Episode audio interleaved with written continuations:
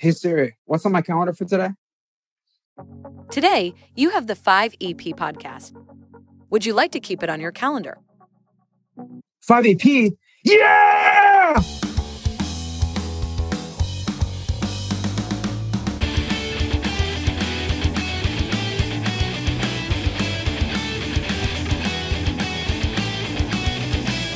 Welcome to the 5EP podcast interviews and conversations to guide the genesis of personal development mental, physical, emotional, spiritual, and social. The five pillars of living a five exclamation point life. On now with your host, Alex Petrowski.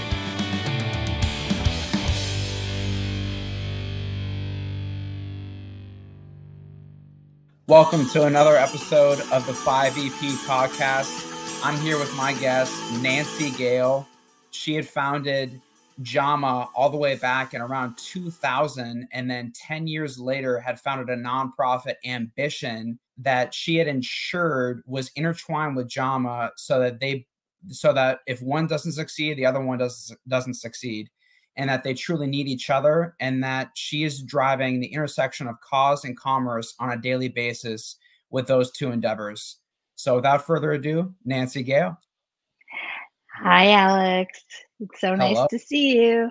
it's great to see you, Nancy. I'm excited today, especially because we're going to be talking about the topic of work life balance and mm-hmm. pretty much all the negative things said about a, a, hard work ethic and really demonizing hard work. And I'd love to hear your thoughts on that topic of hard work and what it truly means to you. So I would say, in the first place, I'm an advocate of uh, work-life blend. Um, I, the idea of balance, just for me personally, I've I've always uh, struggled with with that statement and this whole search for balance, where I feel, um, from my experience, when I blend all the components of my life, is when I really feel that I'm in um, the sort of depth of my happiness. And what I've discovered is that the people I work with uh, become very dear friends uh, in many, many cases. And then in many cases, my very dear friends are people I do business with. And I think this hunt for the perfect balance becomes sort of a monster of its own, which ultimately becomes, I, I believe, very depressing. And I think that, um, and I don't know if it's my generation or or just whatever the sort of you know social media influence. Uh, but somehow we've skipped over something that i know was very prevalent in my upbringing which was talking about the joy of hard work. And what it does for you when you set a goal and you conquer and you achieve.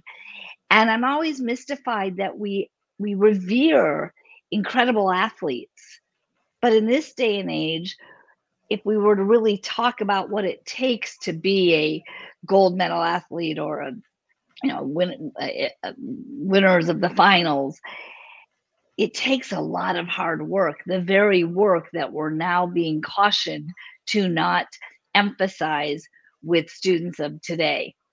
Um, and i know we have so many you know discussions around mental health but i believe personally that our mental health is also really um, it, it's not something that needs to be separated from our work. I think we can uh, attend to both. And in my nonprofit we talk about that all the time that the discussions around hard work and work ethic are never um, separated from taking care of oneself. And so i always say to our students you know what's really good for your mental health setting goals, achieving, um, conquering, believing in yourself. And I think that when we push that aside, we really escalate issues with mental health. So I feel like to be uh, really holistic, we need to look at these together, not in a um, this idea that one is separate from the other and if i just don't work as hard my mental health will now be better. So that that's my two cents or five cents. Yeah, Nancy, I, I truly believe that blend is crucial and that in this day and age, you you're gonna find a lot of naysayers that are gonna ask you, why do you do this? Why do you do that? You're not getting paid for this. You're not seeing any immediate results. Why are you putting in the extra work? Mm-hmm. What would you tell somebody who is a naysayer telling you you need to take a step back and take a break for yourself and not put in this extra work if there's no immediate goal?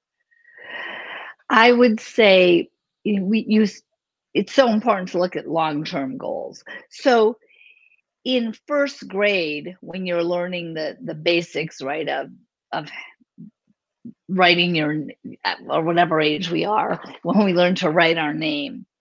Um, because to me that's saying that once i got the end down since i can't write the whole name that i should stop right there um, that all that i'm putting into this doesn't make sense because i don't have the my my full name written out today and again i think i can't really blame the kids of today for feeling this way because i just again i don't feel like my generation perhaps has done their job in explaining what hard work really means and the and the beauty of that and defining it. Um, i look back in my career and i never looked at an internship for for instance or volunteering as working for free i looked at all of that as opportunity that will help me reach my goals. And so many people that I volunteered for and so many places that I interned, those people were critical in my advancement um, toward my success. And so I think, um, in fact, even with ambition, everything we do is volunteer. And often I will get people that will say, well, you can't expect people to come to class to work with these kids for free. And I say, I don't expect it for free, but volunteerism is really, really important. And, you know, if you were asked to build a, you know, to spend a day with Habitat for Humanity, for instance, to build a house, you volunteer and you're excited about it and you share that. But you don't tell people you built a house for free today. So I feel that collectively, we all want to get on board with anything that's going to be positive progress in this world. So I think we have to change the verbiage around a lot of it. And I have um, a dear friend, he's a, a, cinematographer, and he always tells his students, um, or any sorry young um, people coming up in the business, he'll always say, any moment you are not on a paid gig, you should have a camera in your hand. So I think what we need to do is educate people more on opportunity as opposed to I'm working for free. And granted, we all know when and maybe that that is something actually that we need to talk about more when someone is trying to take advantage of us. If I sign up for an internship and all I'm doing is sweeping floors and getting coffee and I'm never around learning about the business, then yes, someone should hire a grunt worker and pay them to do the grunt work. Um, but if I'm getting coffee and I'm sweeping floors and I'm also invited into learning about this business, a business I don't know about. So I certainly, um, as a young intern, don't expect to be paid. Um, if it's an actual internship and say I'm getting college credit, that's the payment because no one would hire me at the skill set I have. And I I also understand that someone training me in an internship is taking away time from doing business. So I feel like we j- we need to really step way back and define what internships are and what volunteering is versus what um, someone looking to just get someone to do free work is yeah, there's a fine line Mm-hmm. between being taken advantage of and then also having an energy transfer that's mutually beneficial for both parties to where it may not involve uh, a large salary or even a salary at all, but the fact that Mhm. you're gaining the experience while you're also filling the needs of this company by doing the grunt work at the same time because somebody needs to do it. And most Mhm. people that started out at that company and built their way up, they started out right where you are at that moment Yeah.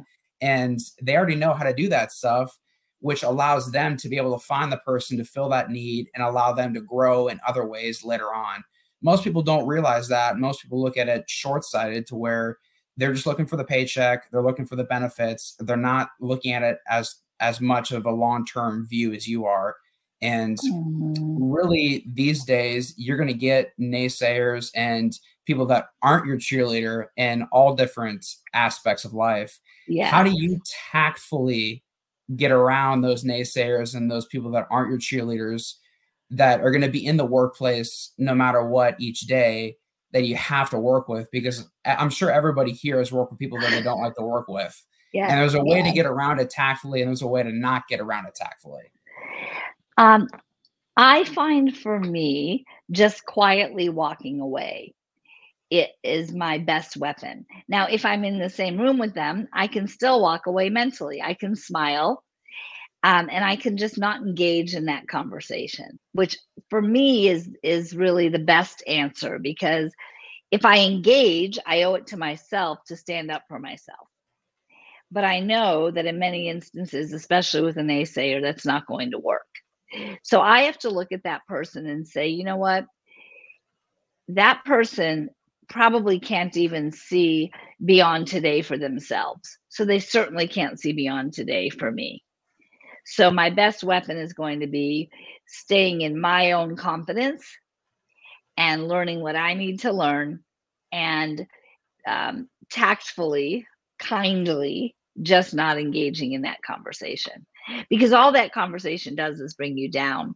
And and I what I have found too is if you're just quiet, that person who's your naysayer, if you don't engage in that conversation, you might hear a thing or two that certainly doesn't tell you not to do what you're doing, but might actually help you in your fight. Oh, certainly. Mm-hmm. And in life, you're going to have teachers that are positive teachers and negative teachers that teach you how not to do things which actually, in a way, it'll build your resilience and how to navigate around these people, which leads us to our next topic, which is resilience through major events. And you've had mm. some incredibly drastic, life changing events that mm-hmm. not many people have experienced. And you've been able to come out of it the other side a stronger, better willed, more driven person. And I'd love mm. for you to tell the 5EP community about them. so uh, I've had many uh, events in my life, as many people have. I've had the death of a father.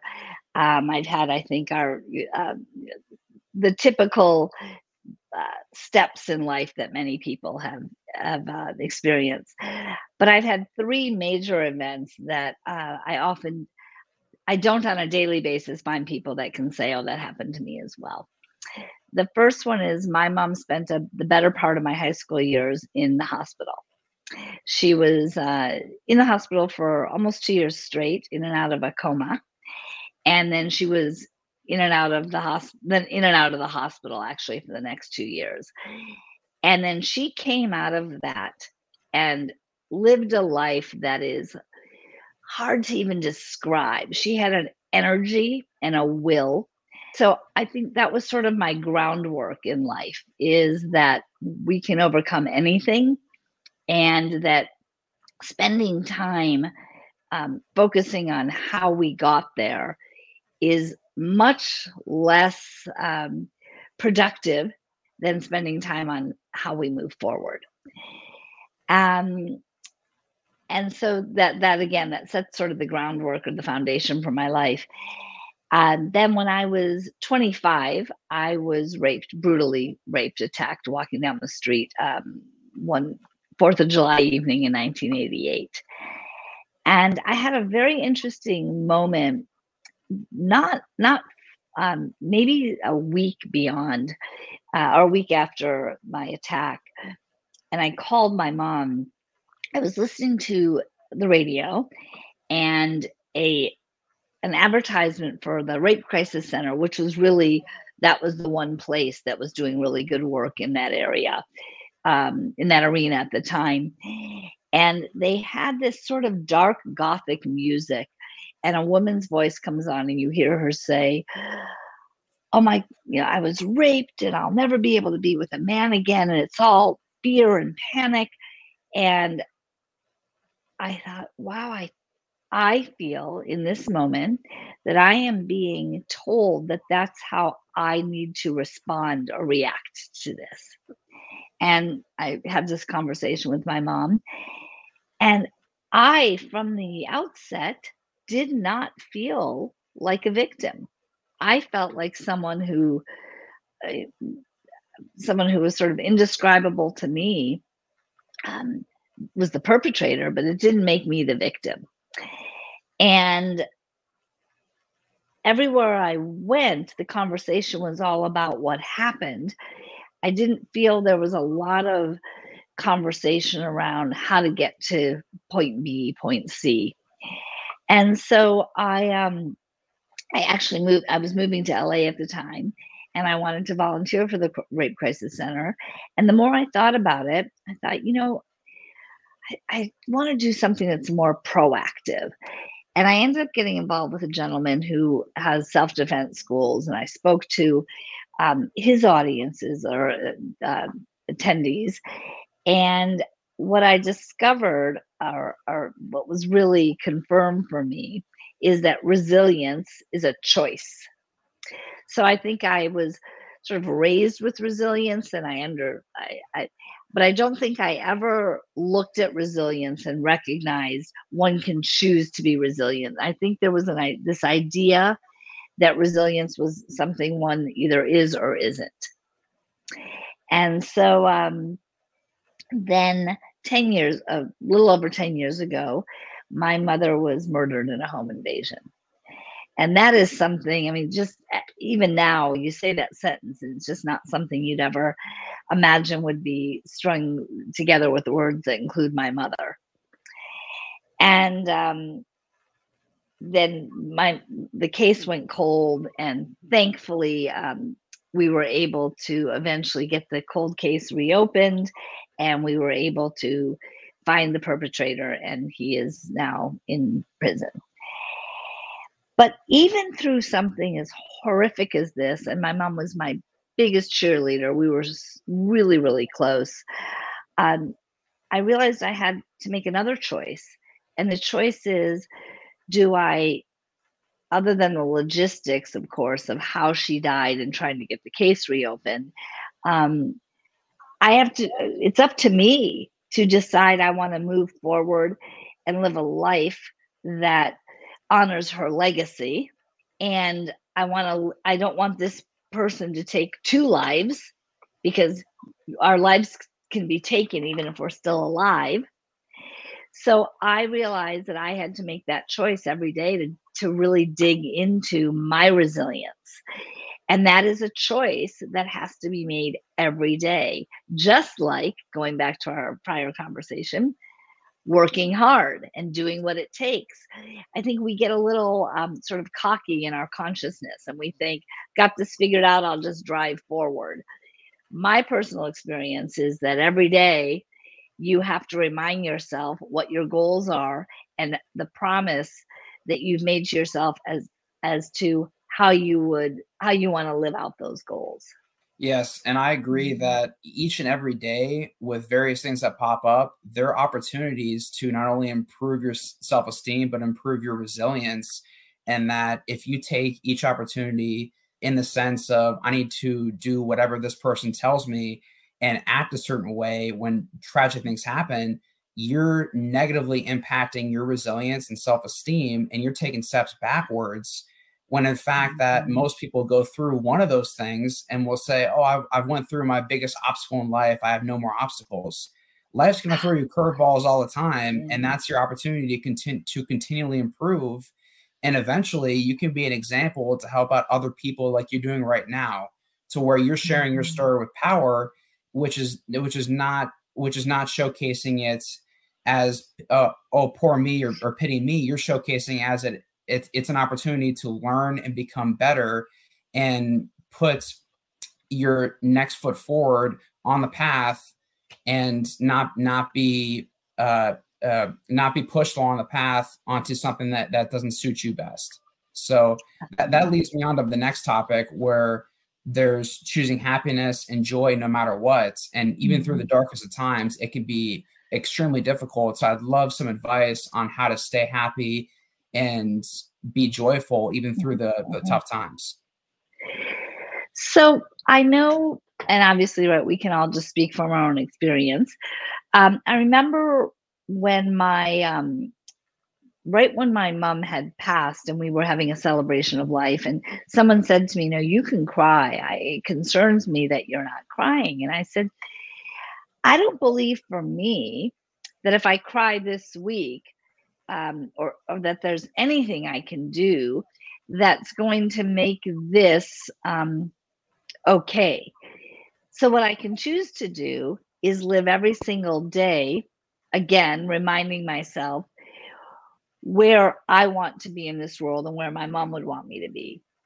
And one of the things I know, and it's the simplest thing in the world, um, is what happens when we smile and when we smile from the gut. So, even in the worst of crisis, if you smile from your gut for that second, you cannot be sad. It doesn't work. It, it, try it. Um, and again, it's very important that it's a smile from your whole body. And it also doesn't mean that when you stop smiling, you are going to be okay, but it, it injects moments of energy. And so for me, when I think about my mom, I can't not smile. And I think of her in many ways other than how she passed i think of just who she was the joy she brought me you know the fights we had when i was a teenager just our whole life together so i can't think of her without smiling. So that's a commitment i made is like is that is something that i have to continue to do to honor her and again to honor her by living a life that would mean something. When you look forward, again, even talking earlier about with business, when you look forward, you have to, it, it forces you to uh, take into consideration the tools that you need. So, uh, the other thing that I know is really, really important, again, for me is using a voice, and we call it in the nonprofit um, power, not pity. So, you know, with a lot of what's going on in the world today, we're hearing a lot of ranting um, and people getting up and talking about the horrible things they've been through. But what I keep thinking when I see that is many of the people that we're hearing the, these horror stories from, we're also seeing them live success in many other facets of their life. So, what I want to know is how did you get there? that's what i want our students to understand that's what i want kids to understand is the compassion um, that that is necessary when you hear those things and you hear these stories but then how did you get from a to b and what i've discovered is if you speak with power not pity you take away the victimhood and if i can share my story with power and then tell you how i got through it then I become a leader. And this is what we tell all our students. You share these stories of your great challenges with power, not pity, and you discover that you've helped somebody, that puts you in a leadership position. So I feel, and the, and those two, um, the smiling and the power, not pity, um, for me, they just absolutely go together. Um, but I feel like the smiling is something, it's just a favor we can do to ourselves in those moments um, it ignites a certain amount of energy that nothing else can or does. Yeah, and it builds mental fortitude through the tough times to smile and get through mm-hmm. it in that mm-hmm. way. Because yeah. a lot of people think that they're only going to be happy when it's worn off, and you're going to be happy the the the sooner it takes you to smile and really look at it through a different perspective. And with that, that concludes our episode with Nancy Gale. I look forward to seeing you all next week on the 5EP podcast. I'm Alex Petrowski, tuning off. Thank you. You've been listening to the 5EP podcast with Alex Petrowski interviews and conversations to guide the genesis of personal development. If you enjoyed the show, share it with friends and family and on your social media. And feel free to send us your feedback. Until next time, Thank you for listening and live your five exclamation point life every day.